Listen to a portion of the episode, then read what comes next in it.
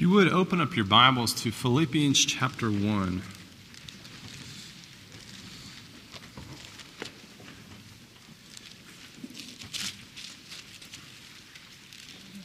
And this morning we're going to start what is going to be about a four month study on the book of Philippians.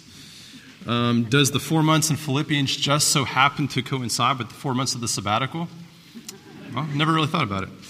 Uh, but, you know, Philippians is a book known for being about joy. There's so many great passages, and probably some of, the, some of your favorite scripture passages are probably found in the book of Philippians. And it's impossible to read it, I think, without being encouraged. Okay?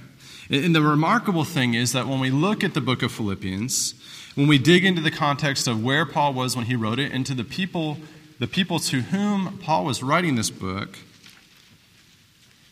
things don't really seem to add up. See, if we only, if all we knew about Philippians was the background of those things, we wouldn't expect to find joy in the book at all. So, if you would turn with me, Philippians chapter 1, verses 1 and 2, and uh, if you would please stand with me as we read these.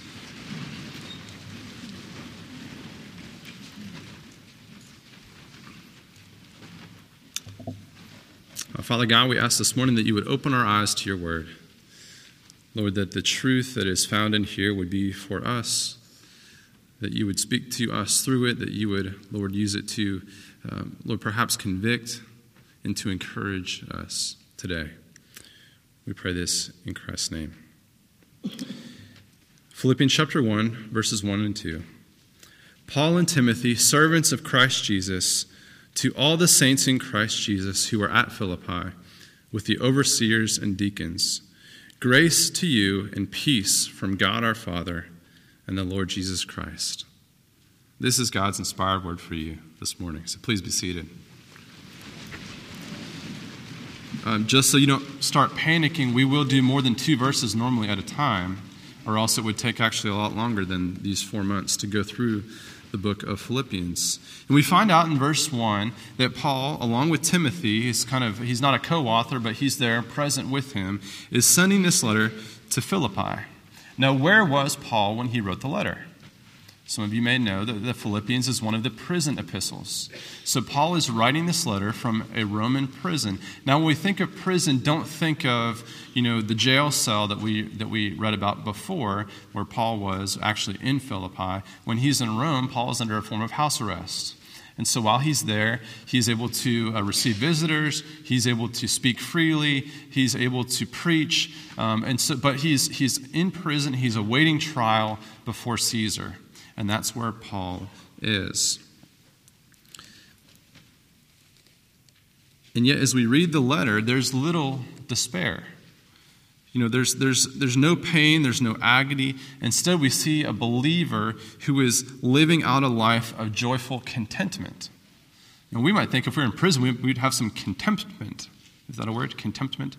Um, but instead, he's a life of joyful contentment. He knows where he is and he knows who he belongs to. In Philippi, the church to whom he is writing, it holds a dear place in Paul's heart.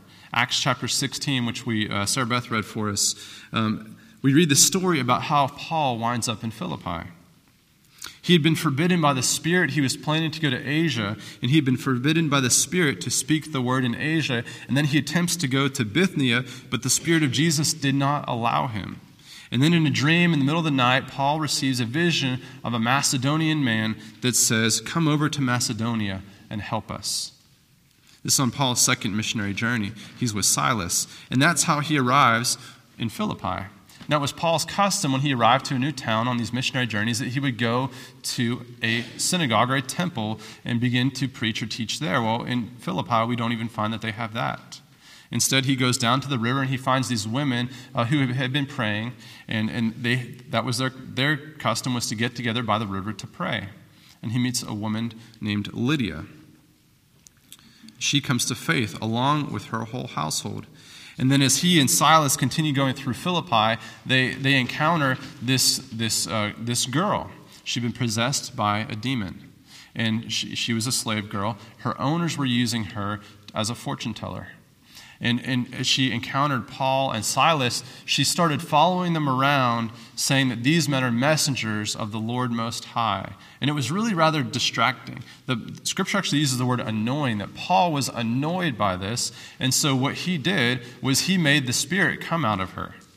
Okay? He exorcised her of that Spirit, which was great for the girl, but the owners were a little bit upset because there goes their source of income.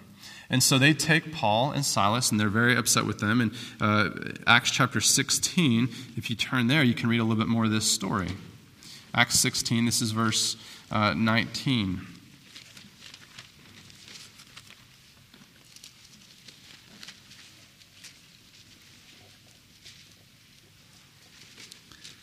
Acts 16, 19. It says that when her owners saw that their hope of gain was gone, they seized Paul and Silas and dragged them into the marketplace before the rulers. And when they had brought them to the magistrates, they said, These men are Jews, and they are disturbing our city. They advocate customs that are not lawful for us, Romans, to accept or to practice. The crowd joined in attacking them, and the magistrates tore the garments off them and gave orders to beat them with rods. And when they had inflicted many blows upon them, they threw them into prison and ordered the jailer to keep them safely. Having received this order, he put them into the inner prison and fastened their feet in the stocks. So we see that Paul has not had what we might call the most pleasant personal experience in Philippi. He's mercilessly beaten by the Romans. They didn't have the rule that the Jews had. Uh, when Jesus was beaten, it was the 40 lashes minus one. Okay, that, that didn't apply here. And after being unlawfully beaten, because remember, Paul was actually, what was he? A Roman citizen. He's a Roman citizen who had not received trial, beaten mercilessly. They're thrown into prison with their feet into stocks. So we continue reading there in Acts 16. About midnight, Paul and Silas were praying and singing hymns to God. And the prisoners were listening to them, and suddenly there was a great earthquake, so that the foundations of the prison were shaken. And immediately all the doors were opened, and everyone, everyone's bonds were unfastened. When the jailer woke and saw that the prison doors were open, he drew his sword and was about to kill himself, supposing that the prisoners had escaped. We read the rest of this passage in our unison reading. So what happens is that all the men are still there, and Paul calls out to him, Don't, don't do it. We're all here. And he replies, Sirs, what must I do to be saved? And they take him that night, they preach the gospel to him and to his household, and they baptize them in the name of Jesus. So when Paul thinks about this church, he remembers this city, and he's full of joy. This is the first church that he established in Europe. And they were a desperately poor church. In first in 2 Corinthians 8, he's surprised that they've contributed to an offering for the poor in Jerusalem. In Philippi, they're persecuted for the cause of Christ. They were attacked by false teachers. There was a feud threatening the unity of the church. See, the remarkable thing about the book of Philippians is that neither Paul nor the church seem to have much to be joyful about. But it was there that he met Lydia down by the river.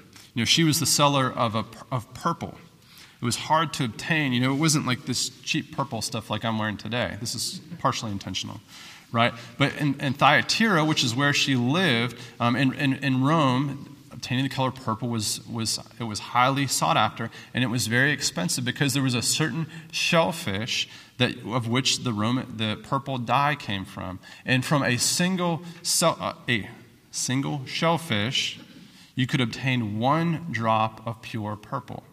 It was very expensive. You can get the cheaper kind by smashing up the whole shellfish like that, but you got one drop of pure purple from each shellfish. Okay, so Lydia was a very successful businesswoman, and she invited Paul and Silas into her home, and they stayed with her. And it was here that her family became believers. And then he saw the Lord work this miraculous way in the jail, and, and, and these people come to faith. And so, as he's remembering his time in Philippi, Paul is responding with joy. It held a very special place in Paul's heart and in his memory.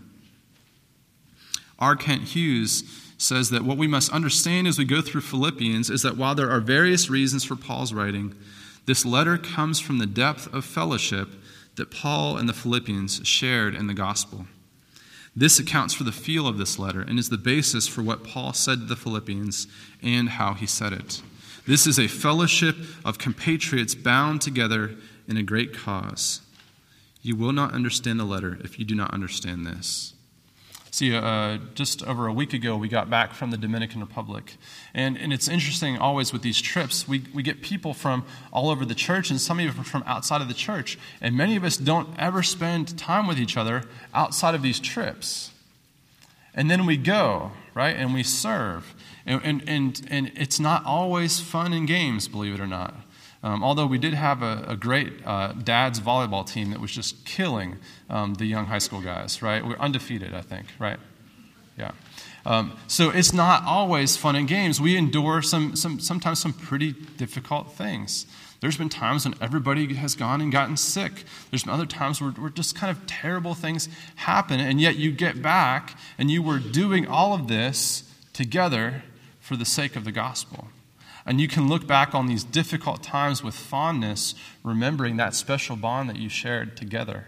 You know, we all have people like that. There's tough times in life that we endure with somebody, and that just makes our bond grow so strong. And that's the, the bond that Paul shares with the Philippian church when he thinks about, the, about them. He's just welled up with these awesome memories. So perhaps knowing this, it makes a little more sense that the word joy is used today. It's, it's used throughout the book. It's actually used over a dozen times in the book of Philippians. So, why is the book of Philippians such a good book for today? Well, it offers that one thing that everybody is in search of it offers joy. Now, we hear the word joy, uh, oftentimes we, we get a picture of somebody in our mind right? Not like not a woman named Joy, but when I think of Joy, sometimes I think of Flo, the girl from the Progressive commercials. You know, just that bubbly personality, that great, always really excited and happy. Um, there's a local uh, hardware store that I, for a while, was frequently visiting. Regardless of where I was and what I needed, I would go to this store because there was a woman that worked out in their garden section. And, and anytime you saw her, she was just like overflowing with joy. As soon as I pulled up the car and parked in the parking lot, I could hear her voice because she was that loud okay? And, and, and I, I won't say what store it was or what her name was, but when I go there now, she's not there, so I've stopped going there, okay? And, and it was anything, she thought everything that anybody said to her was the funniest thing ever. She's always laughing and smiling, and it was in such stark contrast to every other person that worked at the store because they all looked like they're these soulless zombies, you know, walking around. And you have this woman that's working out in the garden section. She's having the time of her life. Now, I don't know if that's real joy or just some kind of good drug she was on, but I loved going to see her there, right? So we're talking about joy. And joy and happiness, they're two distinct ideas. See, happiness, this is an emotion that is dependent on everything else around us being good. You know, raindrops on roses and whiskers on kittens. These are a few of your favorite things. But now think of all the things that can take away your happiness. That list is pretty long usually. You know, have you ever just been having a great morning and one phone call or one snide remark or one social media post can just zap your happiness? See, happiness is only present when conditions are favorable. It is elusive, it is difficult to obtain, and it is impossible to keep. But everybody wants it. You know, everybody wants to be happy. This is a universal idea. If you go to a bookstore, you're going to find a thousand self help books on how to be happy.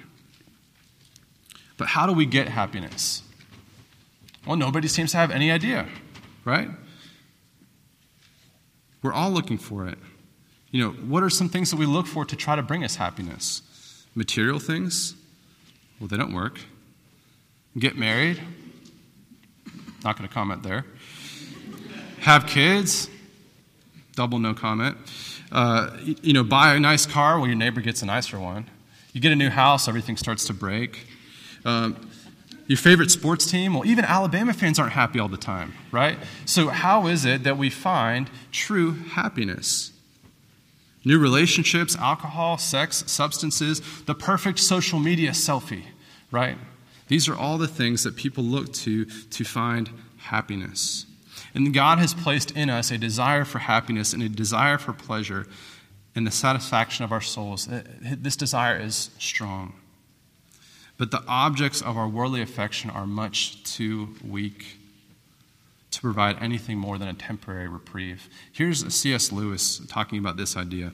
He said, If we consider the unblushing promises of reward and the staggering nature of the rewards promised in the Gospels, it would seem that our Lord finds our desires not too strong, but too weak. We are half hearted creatures, fooling about with drink and sex and ambition when infinite joy is offered us, like an ignorant child who wants to go on making mud pies in a slum because he cannot imagine what is meant by the offer of a holiday at the sea. We are far too easily pleased. And yet, that pleasure is so fleeting. If happiness is only present when conditions are favorable, then joy has to be independent of our circumstances and conditions. See, joy is a deep, abiding confidence that all is well. It is the full assurance that everything is good between a believer and God. And joy is what we see here in the life of Paul. While happiness is destroyed by pain, joy is deepened through trial. The full reality of joy is only experienced when it's contrasted with by sadness and sorrow and difficulties. So, what is joy? Well, let's take a look back at Paul and Silas. They're beaten by rods and they're placed in a dungeon. Now, it, it, may not look like it, but I've actually belonged to several gyms in the city of Huntsville before, okay? Um, I've, I've, I've done quite a few different places. I, I, I don't tend to stay very long. Uh, this might explain why. The first day I go to a new gym, maybe you've experienced this, what do you feel like doing? Everything. If you've ever not worked out for a while and then you go and you see all these machines and you're looking at these people, they look so much stronger than you, and yet they're like, you know, barely doing anything. And then you get on there and you start doing everything and you feel awesome. Anyone ever experienced this? Okay. You feel great for like six hours and then every part of your body starts to hurt. Okay, and, and then all you, you can barely get yourself out of bed. That night, you're laying in bed thinking, "What have I done?" You know, I just signed my life away for the next 12 months with these terrible people, right? And, and, so you're thinking about that. And then everybody you're encountering with, oh, yeah, I go to the gym. You know, you're talking about it because you're feeling the pain and then everything hurts. Well, imagine then Paul and Silas are just beaten mercilessly by rods. And that night, they're in prison with their feet bound, and what are they doing? They are singing hymns and praising God. They've been beaten near to the point of death, and yet they're singing and praising God. I can't even make it to the gym without complaining. You know, if, if, the, if they were us, we'd be contemplating our, our civil lawsuit, right, that's about to happen. Uh, instead, what they're doing is they're praising the Lord instead of crying out in agony. See, that's true joy. It's a joy that can't be taken away. It's something that's independent of their external circumstances. As J.M. Boice writes, joy is a supernatural delight in God and God's goodness. It is an inner quality of delight in the Lord. So we'll be going through this in much greater detail throughout the book. Obviously, joy is mentioned over and over. Um, but when we see joy in this book, do not think happy. Okay, happiness, it's not deep enough, it's not long lasting enough.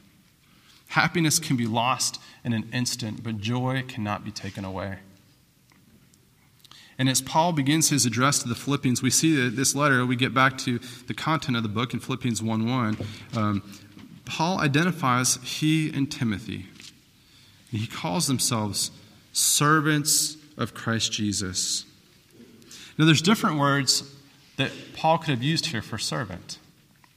But the one that he chooses here is a Greek word doulos, which means slave or bondservant. You know, it, it, don't think, well, this was back in the day when slavery was kind of okay, and you know, maybe it was kind of a, a cool thing to call yourself a slave. It was never. It's never been cool to call yourself a slave. It, it's, it's, it, was, it was offensive to call someone a slave that was not a slave. It was a big deal. There were negative connotations that went along with this word. But why would, call, why would Paul call himself then a slave of Christ? Well, here's two reasons. The first one is that he is reminding the church who he was. You know, the, the great temptation of any leader is to exercise their authority in a heavy handed way. But that's not the case here. Paul is saying that I am a slave. He's intentionally self deprecating. This is not about what Paul says, but simply about the fact that he is a servant, a slave of the Lord of Lords. So don't listen to the words I say because of who I am, but listen to the words I say because of the one whom I serve. You know, last week, Randy preached from John chapter 3. John the Baptist was saying, What? He must become what? Greater. I must become less. So don't listen to the words coming from the pulpit because it's Randy or because it's Dan or because it's some other person, right? If you listen, do it because we're merely servants, slaves to the great King Jesus. It's not about the messenger. And the messenger's job is simply to deliver the message that he's been given from someone else. In the church at Corinth, we saw some were saying, I follow Paul and I follow Apollos. And Paul said, May it never be. May it never be that someone is saying, I follow Randy, or God forbid, I follow Dan. That, that's going to take you to a dark place, right? Don't follow the slave when you can follow the master. The second thing Paul's saying here is that he is actually identifying himself with Christ. Now, the only other time the word doulos is used in Philippians is in chapter 2 in the great Christ hymn when Paul writes that Christ took the form of a servant, he took the form of a slave. So, not only was Paul a doulos to God, but Christ was a doulos to us. Now, just pause and think about that for a moment. That the great king, the high king of heaven, the God of the universe, came as a servant as a slave. And if Christ came as a slave, then what else could Paul be? A servant is not greater, after all, than his master. So if the master was also a servant, which he was, then those who serve the servant are even more so. As we begin this journey together into Philippians, these things that Paul addresses about himself are two important questions that we have to answer for us. The first question is Who are you? Who are you? And the second question is Whose are you? Because Paul said, I am a slave. That's who he was. He said, I am a slave of Christ. And that's whose he was.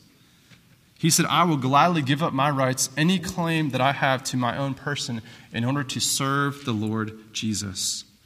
For my joy is not found in my present circumstances but in the deep and abiding love and mercy of Christ.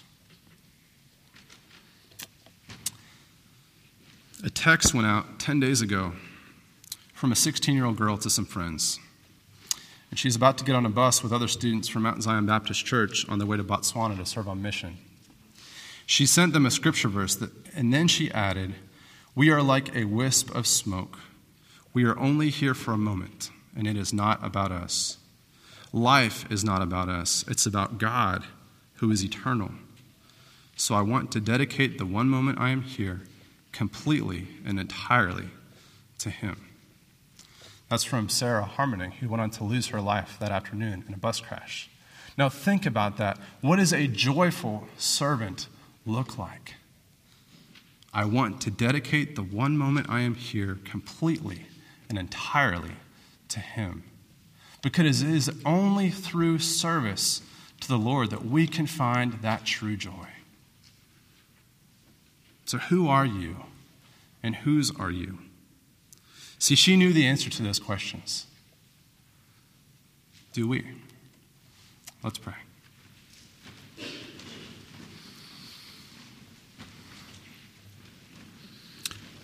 Father God, we are grateful for your word. Father, we are grateful for the example given before us through the Apostle Paul. Lord, the way that you worked in his life. Lord, we pray and thank you for the example set before us by Sarah Harmening. Lord, we, we pray for grace for her family this day, Lord. God, we're grateful for those who have gone before us that have served faithfully with joy, regardless of the circumstances in any condition. Lord, with the knowledge that you are God and they are but a servant. And Father, I pray that you would give us that same attitude and mindset as Paul and as Sarah. Lord, that you would send us from this place, not pursuing worldly happiness, Lord, but pursuing a joy that can be found in no one else but in Christ Jesus. We pray in his name. Amen.